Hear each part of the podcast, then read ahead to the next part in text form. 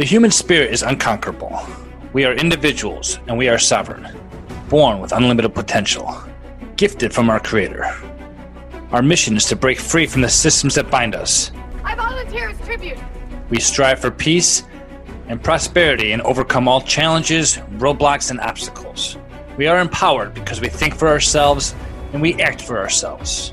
We are self reliant and independent, but guided by the wisdom of those who share our values. What possible difference can I make? There is no government, no ruler, nor ideas that are able to stop us. We are driven to succeed because we seek political freedom, financial freedom, and spiritual freedom. It's all for nothing if you don't have freedom. This is Mike Corbell, and you are listening to The Invictus Mind.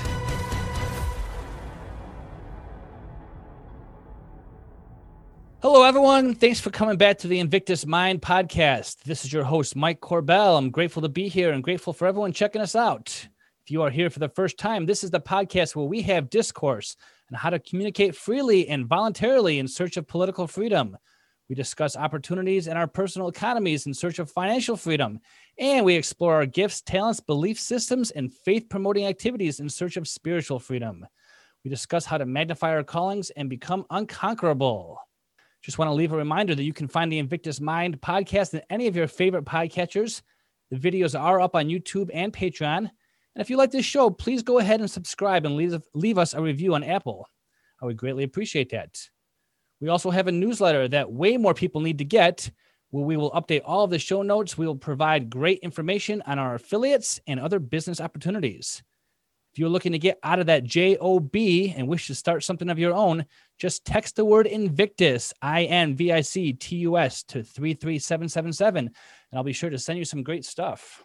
All right, today in the program, I'm having a discussion with a person I believe is making a difference in his community. I discovered him while I was listening to another great podcast. I thought his demeanor and attitude were perfect for this show, so I reached out to him to come chat with me. My guest today is a firefighter by trade, so it's fitting when he says he likes to run counter to the direction most people run in. He makes his home in Texas. He also shares an interest with me as a musician. He is a drummer for a band. I was a bass player for those who have not heard, but he's also a podcaster. His show recently had a name change it was formerly called the Death to Tyrants podcast, but now it can be found under the name Counterflow, where he features interviews with thinkers who hold views outside the narrow framework of fashionable opinion. He likes to challenge conventional left versus right binary paradigm of political thought and focus more on the real distinction of what it means to be free or unfree. I'd like to welcome to the show Buck Johnson. How you doing, Buck? Good, Mike. Thanks for having me on.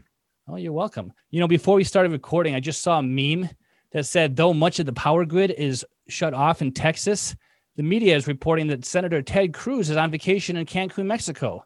But it also said that fortunately, Texas state requires a mandate for one course in government to graduate high school. So most Texans also know that U.S. senators don't have the power to control the power grids there. Yes, that's uh, not only was, you know, I, I haven't investigated when he flew to Mexico. It certainly I'm assuming was not in the last few days because flights were uh, canceled. So I'm assuming it was before this went down. But yeah, I thought e- even if it wasn't, he's a U.S. senator. So because he lives here, I'm not sure what he's going to do with the power grids. Well, luckily you have power today, so that's always a good thing. Yeah, I uh, as of yesterday at 5:30 ish, no more rolling blackouts, so it's all good. And I, it's funny, I had an interview yesterday with a guy and our blackouts were happening every two hours. And so I was like, I wrote him, Hey man, can I bump, you know, cause the interview was going to fall within the blackout hour. And I had, he, you know, I had to readjust everything. I had no idea when I booked it that my complete loss of power would be happening every two hours at my house. So yeah, it's been weird, but, uh, we're, I'm very fortunate really that everything's back on. Water works for the most part. I'm clean. It's nice. Well, here in Chicago, it's dumped like probably two feet of collective snow on us over the last month. Uh, it's probably snowed buck nonstop for like the whole month of February so far. It's just ridiculous. so you guys are up there like, what's wrong with Texas? They're freaking out. It just snowed a few days. exactly. Exactly. We're not used to it. it's beautiful though. It oh, is, is nice. It? Oh yeah, it's gorgeous. Just it's a winter wonderland in my big ass yard, which is you don't usually see that. You know, it's cool. Nice, nice. But you're originally from California, aren't you? I was born in Texas, uh, grew up a little bit here, and then moved to California for a few years when I was young, and then back to Texas. Okay, very cool. I've been through Texas one time. I spent a, a weekend in Dallas, uh, Fort Worth area. It was nice. So not snowy, but it was very hot. Yeah, it's it's rough in the summer. I'll be honest. You know, August is a rough time. But having been through this this last week, I'll take uh, August in Texas over m- trying not to bust my ass walking on a driveway. You know, just to go to my truck. I'm walking like I'm on an ice skating rink. Well, Buck, I appreciate you uh, taking the time to to chat with me a little bit today. You know, I've seen you on Facebook for a while. I never really uh, made contact with you. I just kind of saw your name uh, floating around there, and it wasn't until you were on the Lions of Liberty podcast that I actually discovered who you were, and then, of course, I checked out your podcast. Well, cool. Yeah, a lot of people jumped on board after the appearance on Lions of Liberty. Well, you know, there's about a hundred thousand libertarian podcasters out there, Kidding. and uh, you know, when when I heard "Death to Tyrants," I said, "Okay, it's probably just another run of the mill podcast." And the first thought that came to my head was uh, the word "Sic Semper Tyrannis." So I don't know if that's where you came up with your name or not. Partially, yeah. I mean, I, I got it from from that, and uh, it also happened to be in a song uh, that I liked a lot. And then I'm covered with tattoos. You can't see it right now because I'm it's cold here, so I have a hoodie on. But yeah, and I have "Death to Tyrants" um, tattooed across my chest too, uh, from an old school sailor uh, tattoo style piece that I got. Oh, so it just it was part of my life in so many ways. I I love Southern history, and obviously, that's what John Wilkes Booth said uh, before he shot Lincoln, and so it kind of spurred from that, and and uh, yeah, then I ended up changing it after all of that. well, you got the "Death to Tyrants" banner hanging in the back there, so yeah, that's cool. yeah, still got a cool banner for it, um, so I'm keeping that. I'm keeping that. Awesome, awesome, cool. So, uh, Buck, you're a magician, not a magician, a musician. Yes, I play magical music. Maybe I'm both. Um, yeah, I'm a drummer. I, as as my bandmates in the past have said, you're not a musician. You're you're the drummer. Um, that's a good joke for you guys to actually place, you know, scales and whatnot.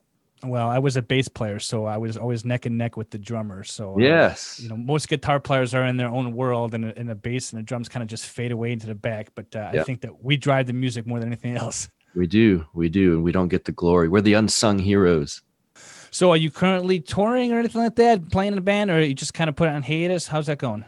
Uh, the latter, yes. It's, I put it on hiatus, mm, maybe by necessity at some point in 2020. As you, everyone knows, 2020 was kind of strange for musicians trying to play gigs, and also I moved out of the city that I was living in, Hmm. um, and into and I'm a small town now here in Texas, and so I kind of got soured on.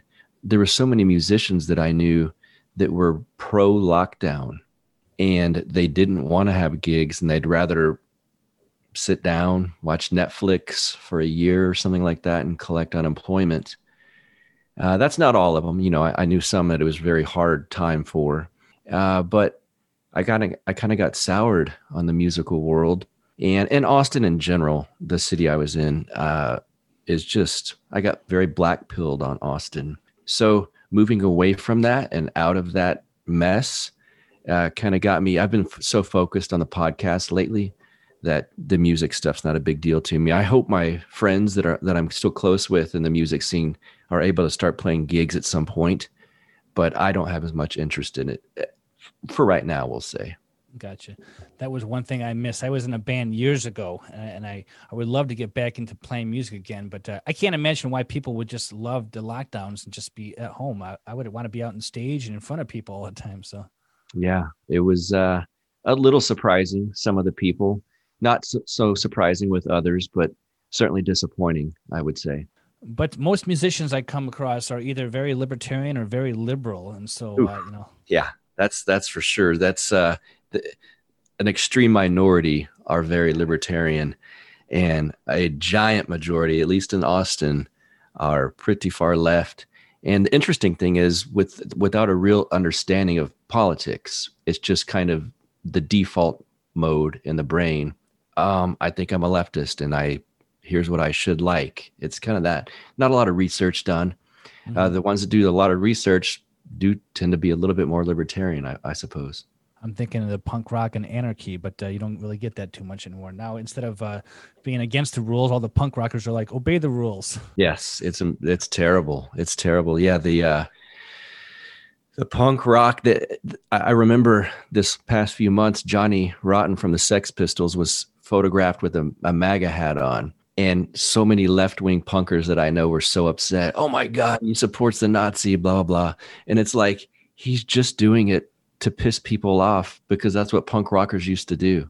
And now you guys are like simping for Joe Biden. What a, what a change. Crazy world we live in. Yeah, it is. It's 2020 unveiled. Uh, it took the mask off everyone. That's for sure. as we have, as we're supposed to be wearing them, but it unmasked a lot of uh, people. It, just 2020, the Trump years, COVID, the lockdowns, it kind of unveiled people's true uh, characters. Yeah, you know, for one thing, I'm glad for 2020 for one reason. I, I've always wanted to be into podcasting, and I finally learned how to actually put one together. And I spent uh, most of last year just learning all the ins and outs of of this trade. Mhm. And uh, like I said, I listened to a lot, probably more podcasters, more podcasts than I should admit to. hmm Uh, I, I really liked yours. I've, I've been listening to your uh, your Counterflow podcast for a while, and Thank you. Buck, since you know this is the first time I'm meeting you, I thought that maybe you just spend a minute, kind of tell your story and uh, and, and what your show is all about. Well, wh- which which part of my story should I start with? Uh, you mean like the political journey part of it, or or how I started the podcast, or or which part?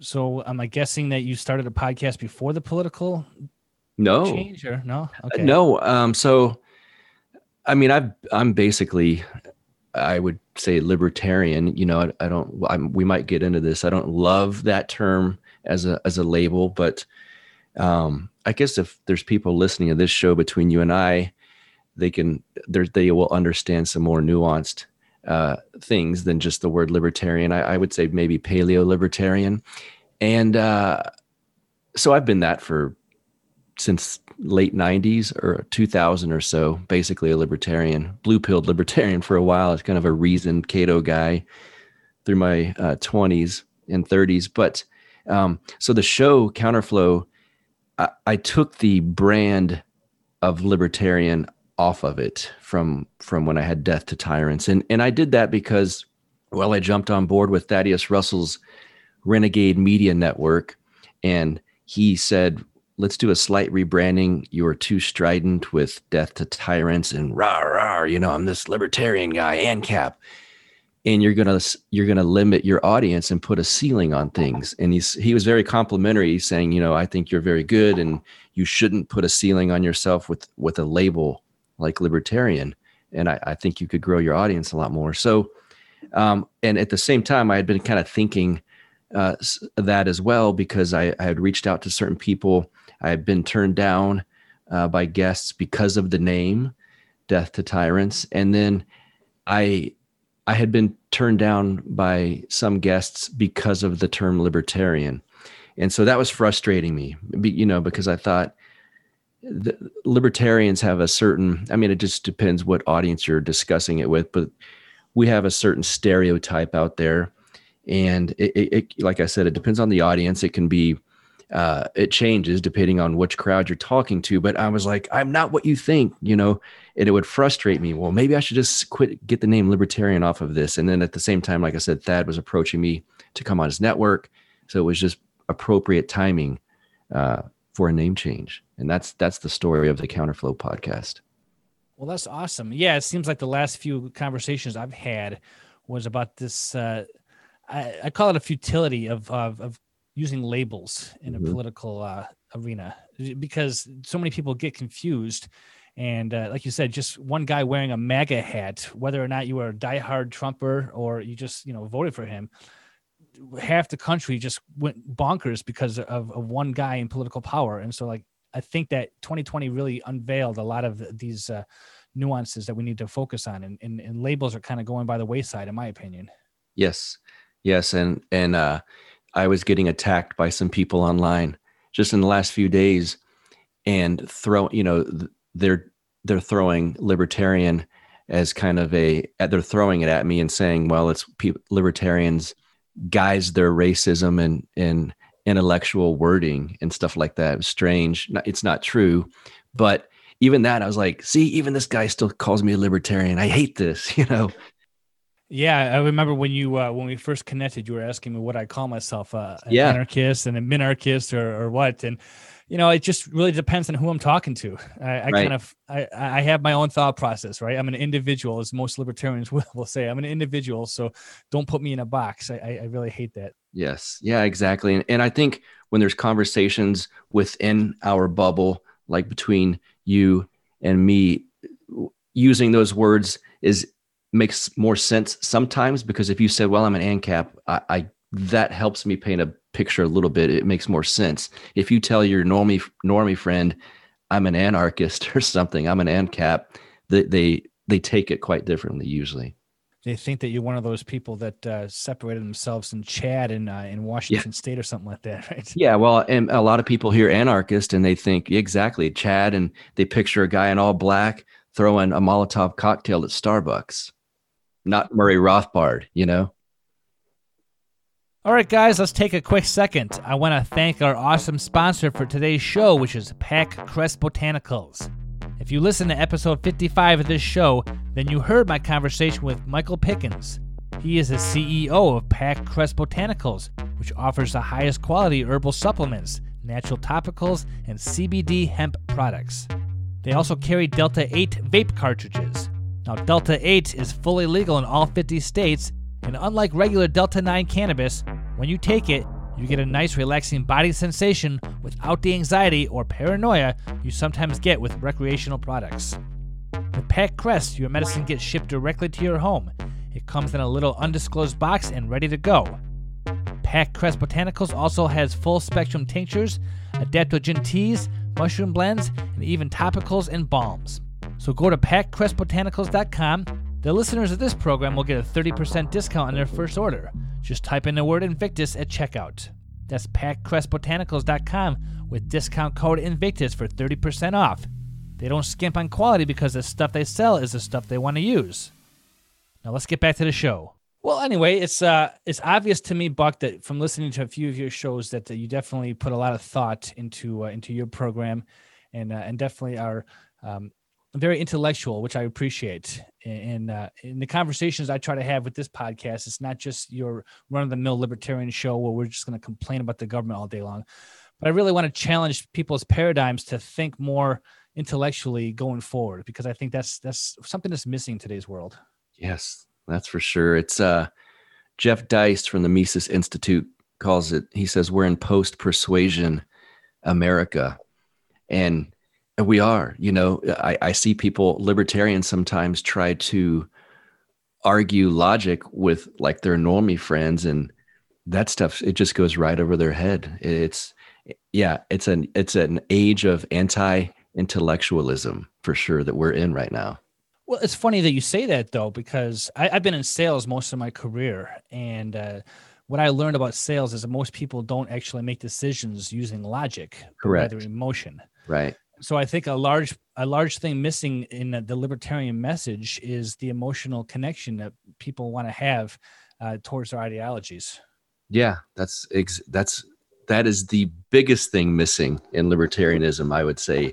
Uh, I think Ron Paul had some of that in his presidential runs in 08 and 12. You have to have a bit of the populism in your message uh, that that normal non eggheads can relate to and so sometimes that's emotional things you know it's it's it's preaching hey th- this system is against you you know, things like that where you're getting that that reaches people better than uh, trying to explain academically why the uh, minimum wage wouldn't work you know? So so I, yeah we're missing that uh, we're missing a lot of the emotional connection with people.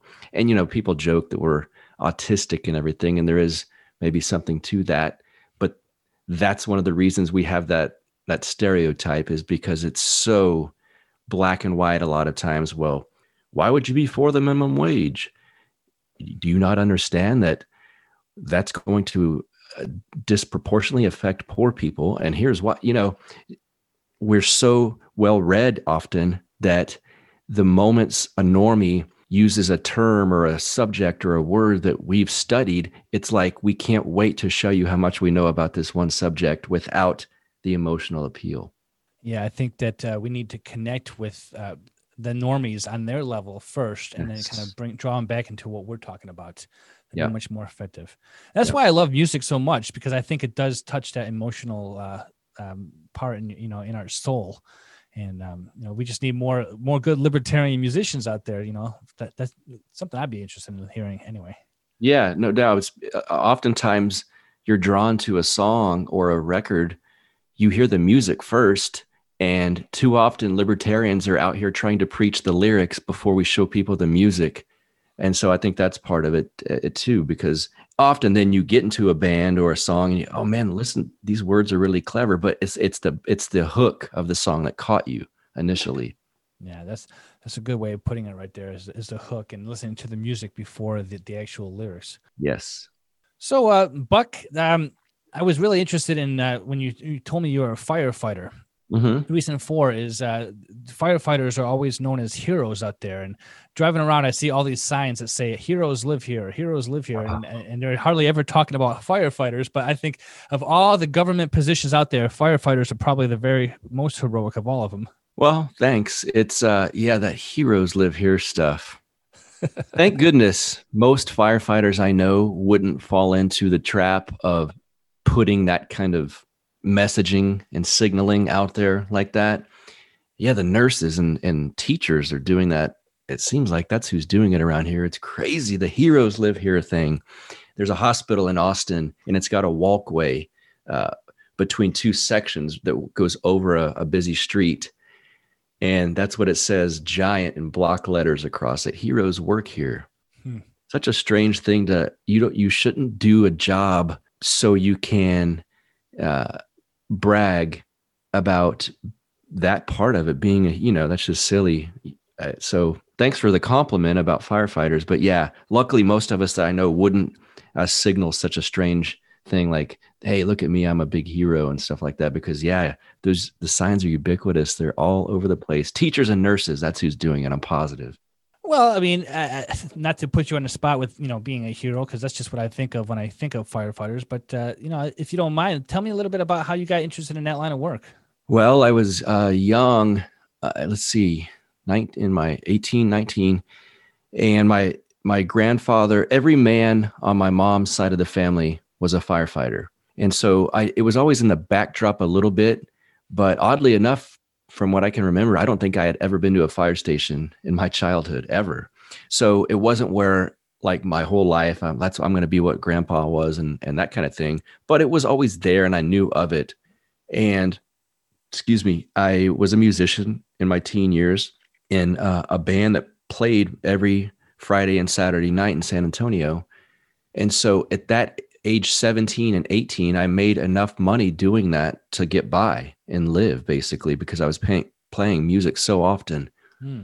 And I told myself as I was doing that and living that part through the 17, 18 year uh, of my life that I'm never going to get a job ever again that, you know, in the past I'd worked at a grocery store and I said, I'm never going to get a job that's not a career. So I'm either going to be playing music and and scraping by like this, you know, I'm I'm 18, it's not that big of a deal, or I will have a career. And then I was just driving along one day and I, I was actually going to see my grandfather. And I was like, hmm, he was a firefighter. That's a pretty cool thought.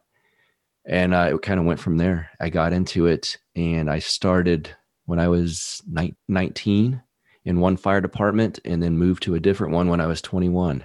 And so been doing that my whole life. Oh, well, I'm sure it's a very satisfying career. It's fun. Uh, yeah. Yeah. I've been doing it now for 20, almost 23 years. I guess I could stop at some point. and so we'll see how it goes. But yeah, it's been, there's been a lot of fun moments. There's a lot of good people uh, in, in the job. I will say that. Cool, and you're, and you're not always running into fires or anything like that, and, and acting like a hero. You said that uh, you, know you, firefighters themselves don't want to brag about that kind of work, but uh, it is necessities of what you do, but uh, you know, there's probably a, there's probably a lot of downtime and a lot of time to to study and, and to, to Yes. learn about other things, right?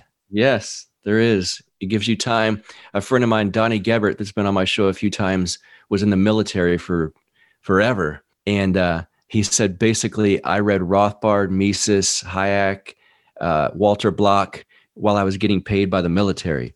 and he said he had so much downtime. And so I thought, you know, that's funny. I've done a very similar thing, getting paid by the fire department. Um, it, I went from in my 20s getting these audio tapes from the Cato Institute that taught you the history of libert- libertarian thought, essentially. And then to, you know, now I'm getting these books from Mises Institute. And I find myself quite often in the evenings at, at, at work, sitting in my bed, reading those. So, yeah, it's interesting. A little twist of irony in there, I suppose, as well. So, what are your other uh, co-firefighters? uh, You call them co-firefighters or your partners or whatever, right? Your co-workers. What do they think about some of the things that you're studying? Do You ever have conversations about that with them? Oh, all the time. Yeah. Yeah. Uh, a couple of them listen to my podcast. Uh, there's several people within the fire department that I work for that listen to the podcast uh, more than I thought. I, I get messages sometimes uh, from them, and it's like, oh, wow, you listen to my show. That's cool. I wouldn't have thought that. um, but yeah, they tease me a little bit about it. Um, we were playing uh, this online game the other night, and where you put in these joke answers, and it kept being like one said the the, the hint was subtle brag, and someone the answer wrote, "I have a podcast," and they you know they tease me about it. But the, but a lot of uh, coworkers ask me stuff too, um, because they know that it, I, I do read a bunch of stuff on current events and lockdowns and and now this power outage stuff that we're having and so they'll come to me and say hey what's what's the what's the latest news on this or that or what are your thoughts on this? And you know i get a lot of that. And so yeah some of them tease me but i think some of them respect uh respect it as well. And then some of them just don't care about this kind of life the, the libertarian stuff. So yeah but it's it's a mix but i think it's mostly positive uh from them. It always fascinates me when I hear uh, um, real diehard anarchists talk about uh, how we want to privatize everything. mm-hmm. And I have this conversation sometimes with, you know, if the government only handles the fire department or only built the roads, they wouldn't be that bad. yeah. Yeah. I, I think in in theoretically i'm i would be an anarcho-capitalist and i am for private 100% privatization. But i often told people look if we're down to the point in society where the arguments over minarchy versus anarchy i'm fine you know that we're in a good spot yeah if they if they do the roads and the fire department and ems you know i'm not going to be out there picketing by any means um, theoretically and philosophically, I think um, Rothbard was correct in his and, and Hoppe in in privatizing everything, but yeah, it, it's it's not my hill to die on, so to speak. And it having a, a government fire department does not hurt my feelings. In fact, it's it's made my whole life. So, uh, yeah, it it would it could and would work. I've got a lot of theories on how you would privatize it and how it could work that way, but I think we're uh, quite a ways off from that happening. Yeah, it's, it's- we got to stop the wars and stop the the drug Yes. war and everything like Yeah. that, and all, all the bad things that government does that hurt people. I think those are the, the number one things we should focus on. Yeah, let's work on the Federal Reserve and the military industrial complex, and uh, we'll conquer those first. Very cool. So I want to talk a little bit about uh, you know this ideology of uh, you, you mentioned black pill, red pill, and all this other stuff before, and uh, I, I really think that going forward in 2021 that uh, there's a lot of reason for people to be black pilled or have this sensation of all hope is lost. But uh, me, I always try to look at the positive things that, that are happening. You know, a lot of changes in technology, a lot of things are becoming decentralized. Uh, a lot more people obviously are podcasting, getting the message out. Uh, a friend of mine calls uh, us the pamphleteers of this. Yes. generation, you know? Yes, I've used that same term.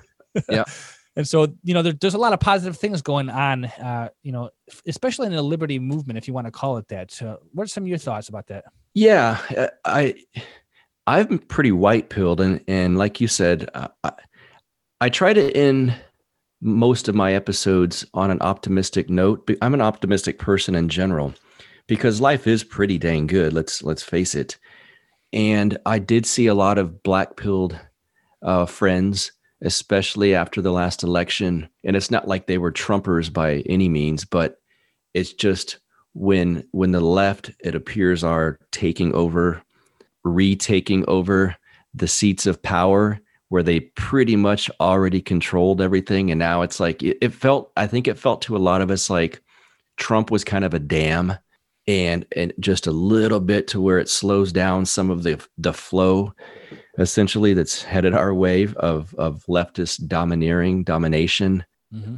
um, so I, I could see the reason that that people are like oh god here we go. And you start seeing people kicked off all these platforms and rumors and and then it happening of banks kicking people out because of their politics and stuff like that. And you start to think like i'm not going to have a voice soon. My mortgage is my mortgage company is going to the bank's going to you know rescind my mortgage and all of this stuff because of my politics. But i think that's that's getting too that's getting too far down the rabbit hole of being black pilled. And when you see things like that GameStop stock mm. thing that happened that how could that not be a white pill? And you start to realize that was an organic grassroots movement that just gave a giant kick in the balls to the cathedral. Mm-hmm. and they couldn't stop it. So and again like you said that's technology. That's technology allowed that to happen. And i made a recent comment on a show that it's like whack-a-mole and that the cathedral is going to try to uh, to silence someone or to get rid of this platform or to shut out these people but it's going to pop back up over here and they can't keep doing the same thing. It's just there's too many of us that are red pilled and have motivation and and hate the state and hate the cathedral that you just you can't silence us. It's just not going to happen. Mm-hmm. I actually uh, I work in a financial industry, and so uh, I had a conversation with uh, with my manager about the GameStop situation, and I was very happy and delighted to hear him say that it was a win for the little guy because that's always been our message. You know, trying to uh, help people become financially aware of not only their options but uh, you know get off the debt off their back and to get out of the the thumb of uh, dependence on, the, on a federal system and yeah. uh, like you said, when, when when GameStop happened, I, I I never really got into into personal trading or anything like that, and I missed that boat. Unfortunately, I, I would have loved to you know make a little bit of money, but yeah. uh, but you know it, I think the more that people are aware of stories like that, the more hope that they can get. Yes, exactly, and and the reaction to those type of events is often more important than the event itself. And I say that because when you see something like uh, Elizabeth Warren her reaction to it wasn't, you know, she's Mrs. Uh, populist, leftist, all this stuff for the little guy. And her reaction was she was upset at, at the effect it had on the rich people. Mm-hmm. So when normal folks see that reaction, it just, each time it red pills people. And it happened with the election, you know, all the Trump voters. Wait a second. So this system's kind of rigged against us. Okay, boom, giant red pill. So each time those events happen, the reaction to it is what's truly important. And I think that's the white pill because there's going to be so many more people seeing the cathedral for what it truly is. And uh, I think that's that's a good thing. How could how could that not be good? Well, exactly. Uh, you know, the, the system that we've been living under for so long has just put a, a, done a good job putting blinders over all of our eyes. I mean, yeah, uh, you know, Mencius Moldbug calls it the cathedral, and I think that's a fitting term.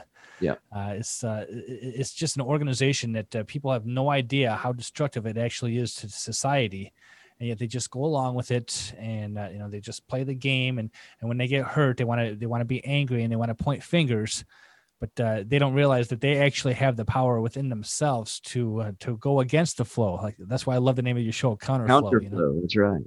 Cool. So um, with um, with your podcast, I've heard, like I said, I've heard a couple episodes. I heard one with Mark Clair. Of course, I heard the one with Thaddeus Russell. I love Thaddeus. I think his show is great. Yes, and, uh, you've had uh, you had Matthew Erickson on your show, and you yeah, guys, you, you really get into some deep thought there. Matt Erickson is something else. He's he's I love listening to him talk. He he's you know he's the one that introduced me to Moldbug and and not so much introduced me in the fact you know of course I knew who he was and and I had seen him on on a few uh, podcasts, heard him on a few podcasts, seen him on the videos, and of course uh, you know I've read Malice's book The New Right and he's talked about in there. But uh, Matt Erickson really is like the the one that just reached out and said, "Look, read this piece first, read this piece second, and, and then and then work from there." And I was hooked, hooked after Matt Erickson told me all that stuff. So I have him to thank for it. Mm. So at least you have the desire to to realize that uh, there's more to life than what uh, you know what we've seen you know with our own eyes. Like mm-hmm. I said, mm-hmm. going back to libertarianism, most people I find within that movement are, are stuck in a certain paradigm, which they consider outside of the mainstream. But even within that own paradigm uh, of libertarian thought, there are so many different diversions that you can take and so many different avenues you can go down. And uh, that's why I think labels are just such a bad thing. Yes, it is. Yeah, uh, that you could um, say the same thing. It, you're you're so right on that, and it's it happens with music too. I was in such a niche of the type of music that I was listening to and playing that at some point I thought maybe I've heard it all like have i heard all of the kind of music that i like and then it's like wait a second no no and then you discover this other route this way and this other road leads you to this and there's so much and even though it's so much has all been made you can't even find every tune that's been made through the years 1955 to 56 you're not you still haven't heard all of those. And so yeah very much like libertarian thought and liberty based circles of thought we could say there's so much out there. There's the it's just you think you've read it all you haven't. There's which is that's wonderful. There's always more to read always more to learn and if you're stagnant just like in life you can't be stagnant and happy with where you're at because you're falling behind at that point. There's so much information out there. It's just a long uh, i don't like the term journey is kind of cheesy but it really is that. And so yeah it's that's that's part of the fun discovering new things like that. And then sometimes discovering someone that someone says is cool you got to read this book and yeah maybe that's not for you.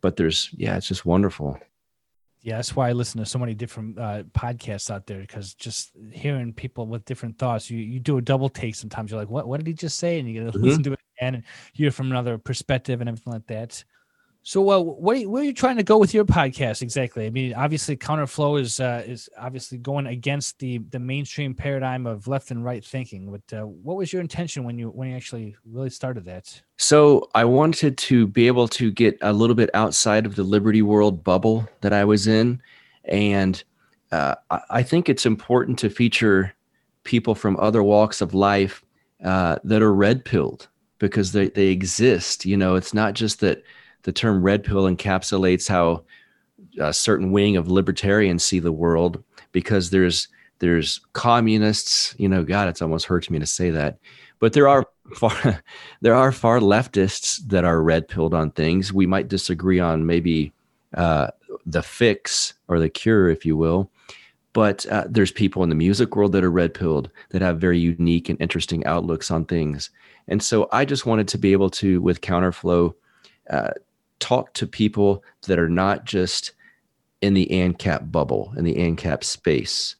Mm-hmm. And so I that's kind of why I redid the rebranding and and uh, like for instance, I interviewed yesterday uh, Dr. Shawn Baker, and that that episode comes out on Monday, uh, the twenty second, and he's the one that kind of made famous the carnivore diet.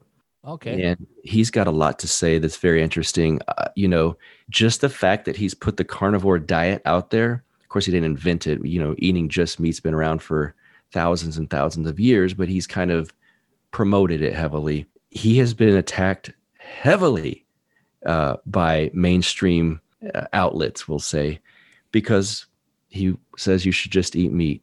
And so that has all kinds of political ramifications that you might not think about at first.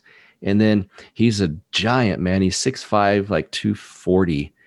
And he's 10 years older than me and has won multiple uh, powerlifting competitions, strongman competitions, rowing competitions. Hmm. So the dude's a beast. And him and I we started talking about these people that sit at home on their couch wearing a mask, preaching to all of us that we can't go outside and we shouldn't go work out and we shouldn't go to the gym. Just the irony that these this this lazy person that wants to sit home and watch Netflix for a year, praying that he doesn't get a, a disease that's essentially like the flu, uh, and preaching to healthy people. So we preached, we preach, we discussed the irony of uh, these people that do not care whatsoever about their health. All of a sudden, coronavirus hits, and they're trying to tell people like him and I how to live. So uh, anyway, yeah. So I got off on a bit of a tangent, but people like that, you know, on Death to Tyrants, I probably I probably would not have thought about getting someone like him on the show. So it, it it's freed me up a bit to uh, reach out to people that otherwise I may not have. Yeah, I'll have to check out that show. I uh, I heard about the carnivore diet, of course, from uh, Dr. Peterson. Mm-hmm. He's this is the guy that helped Jordan Peterson and his daughter. Okay, uh, great. Yeah. Shawn Baker. Cool. I imagine in your line of work that uh, nutrition and exercise and working out yeah. is uh, is an important part of your daily regimen, right? Yes, it, daily, exactly. It, it really just it blew my mind. Uh, so I, am not much of a guy, a gym guy, but I love to swim. I was a swimmer in high school, and uh, we got a pool like right across the street from my house here. And uh, when coronavirus hit, the, the first thing they did is close the pool. Yeah and I, and I go there and they're like, well, you can put your uh, your account on furlough for a while and you know come back in a couple months and see if uh, you can come back to the gym. I'm like, all right. So I go back and three months later, the you know they say, yeah, the pool is open, but uh, you're not allowed to use the locker room. Oh, or do you have to get in it with those face shields too? Well, I, I don't know. I didn't ask about the face shields, but you have to wear a mask when you're working out, which didn't make any sense to me at all. Yeah. But my question is here it is, you know, it's wintertime in Illinois, and you're telling me that I can go into the pool. I can't go in the locker room, but I can jump in the water, and then I'm supposed to come out of the water and go back to my car in the freezing cold. Yeah. Without right. going to the locker room and change it. What kind of sense does that make? Yeah. I suppose they think you could only get COVID in the locker room. Yeah. It, it, that's one of the frustrating things to people like you and me about the COVID rules and and regulations is that there's no consistent logic and it's it's ridiculous. It's so th- it's for theater. We know that.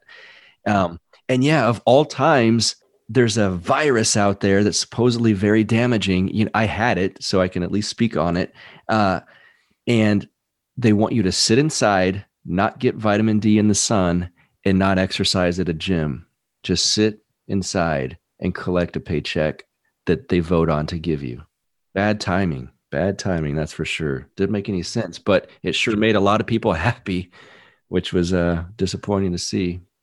So uh, I have uh, a couple of friends I've known that actually got coronavirus, and like you said, they they said it was uh, it was like a flu.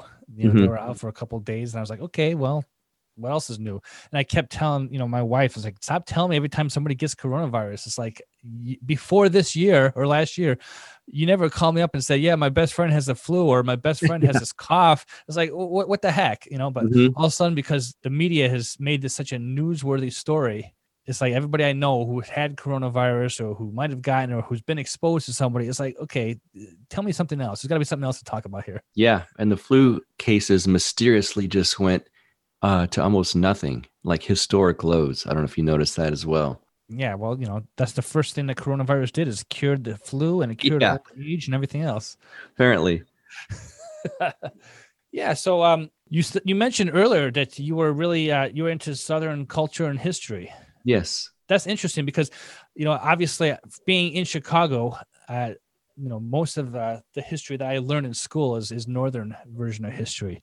But, but well, I was it is here too, unfortunately. Yeah, well, I was fortunate because my my brother actually my, my mom and my brother moved to Florida uh, when he was in high school, so this was like 25 years ago, and I've been exposed to Southern culture oh, just from hearing from my brother for the last uh, 25 years.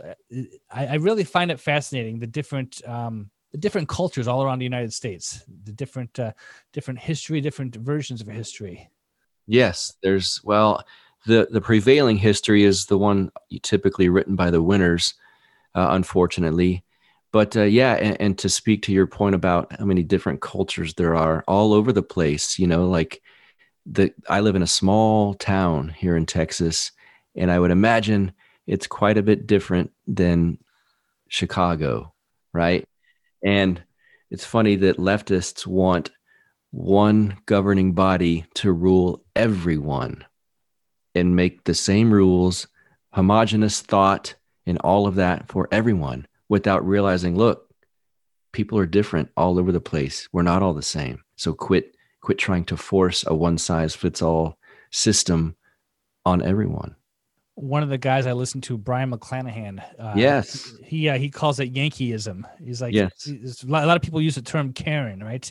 Yeah. Or people who try to force a lifestyle on everyone. he just calls it Yankees. I don't know if that term is used in Texas very much, but it is. That that's I like him a lot too. He's he's he's a very good voice. He's big in a Southern history. Well, uh, Buck, I, I I think that just uh, having this this world that we live in where we have different voices different ideas different uh, people delivering messages is very important i uh, i wanted to i wanted to talk to you a little bit just because i like your show and uh, I, think that uh, you're doing the right thing out there. I think that really going out there and, and, and, making a difference in people's lives, just because of the fact that they can hear different ideas, is, is really important. Thanks, man. I'm trying. I'm trying to keep it's it's it's certainly fun. It's certainly fun. So what's next on the horizon for you? You mentioned that you uh, you might be retiring, you may not. You, you just keep rolling with the with the podcast. What's got any big plans for the future or what? So, you know, the the ability to retire is there, but I'm having a lot of fun at work. So we'll see. Keep doing that for a while. But yeah, I mean, I I have nothing but uh, upward and forward momentum with the show. I, I certainly wanted to keep growing it and growing it, and I'm having fun doing it. I used to get stressed by it, and it and uh, it's so fun. It's so fun now. It's kind of become uh, a bit on a roll, so it helps. You know, it's it's to this point where I have people writing me to come on. Uh, I, I, write other, you know, I reach out to people all the time as well. But I, there was a time when I first started where no one would even, there's no way someone would write me to come on my show. So it's neat to get that feeling now.